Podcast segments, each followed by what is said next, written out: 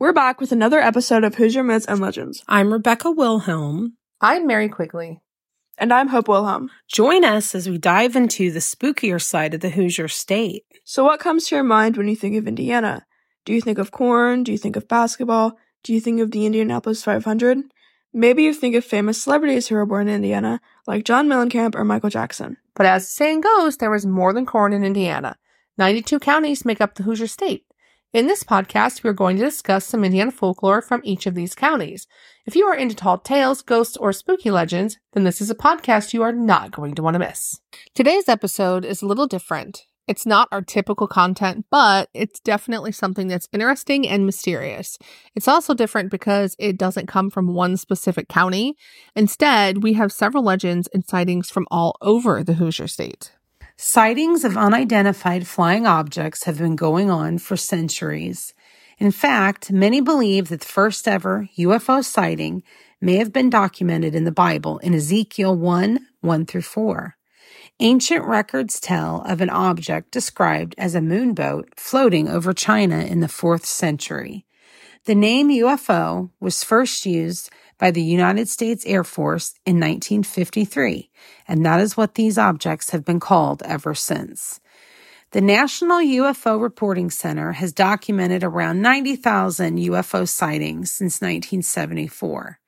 Interestingly, 1,839 of those sightings have occurred right here in Indiana.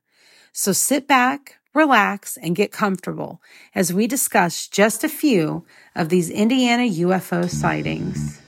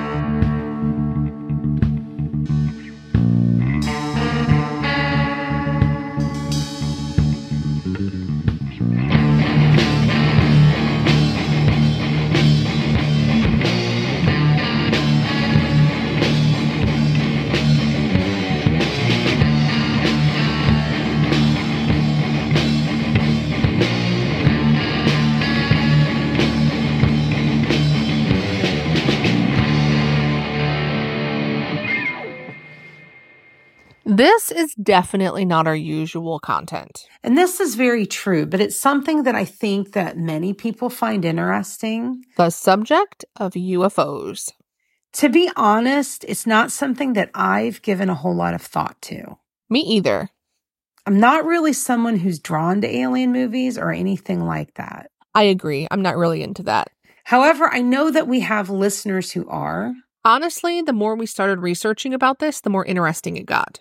And this is true. And I had no idea that there were so many sightings here in Indiana. I didn't either. On June 24th, 2021, the Indy Star ran a very interesting article by Rashika Jaipuriar titled Flying Saucers Mysterious Lights A Look at Indiana UFO Sightings Over the Years. Stumbling upon this article is what really got us thinking about doing an episode like this. This article details some of the sightings in Indiana, and we thought it was interesting enough to share with you. So let's go ahead and get into it. The 1950s and 60s seemed to be filled with the UFO craze. In March of 1951, a Marion County farmer was startled when he found what looked like a red paper parachute with a foot long mechanism attached to it. This strange object was found in his pasture. The story was printed in the Indy Star with the title Flying Saucer Lands Amid Agitated Cows. Finding this caused the farmer some concerns for his livestock. It was not like anything that this farmer had ever seen before, and he was convinced that it was making his chickens and his cows act differently.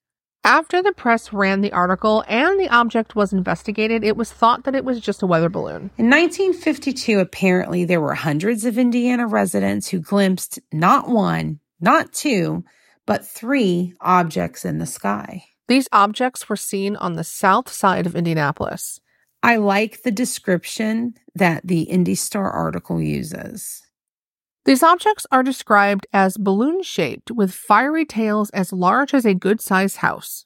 These objects were also described as being egg shaped and glowing. After doing what many described as figure eight maneuvers, they floated off towards Martinsville, Indiana. We will be back with a few more sightings after a short break.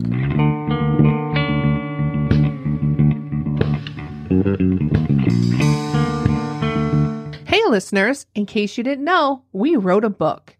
Haunted Dearborn County, Indiana is now available at all major retailers. Strange and unusual things lurk behind the calm facade of Dearborn County. Several legends surround the Hillforest Mansion, the home of one of Aurora's founding families. Many have seen the ghost of a farmer and his mule at Carnegie Hall in Moores Hill. The glowing grave at Riverview Cemetery may connect to the 1941 Agrue family massacre. St. Mary's Church Rectory is said to be haunted by the former priest, and the spirits at Whiskey's in Lawrenceburg are not just in the drinks. Several schools in the area echo with the sounds of former students and staff, and numerous local residences house the spirits of former owners who have never left. Join Rebecca and I on a chilling tour from Lawrenceburg to Lawrenceville and beyond. Check out HoosierMythsAndLegends.com for more details.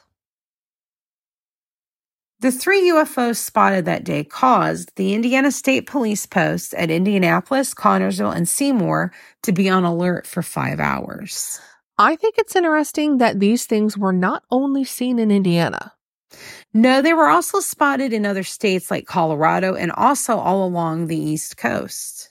One of the more mysterious sightings occurred in August of 1967. Yes, this one um, is one that they call the Hotfoot sighting. On 161st Street, east of North Keystone Avenue, three circles appeared in the pavement.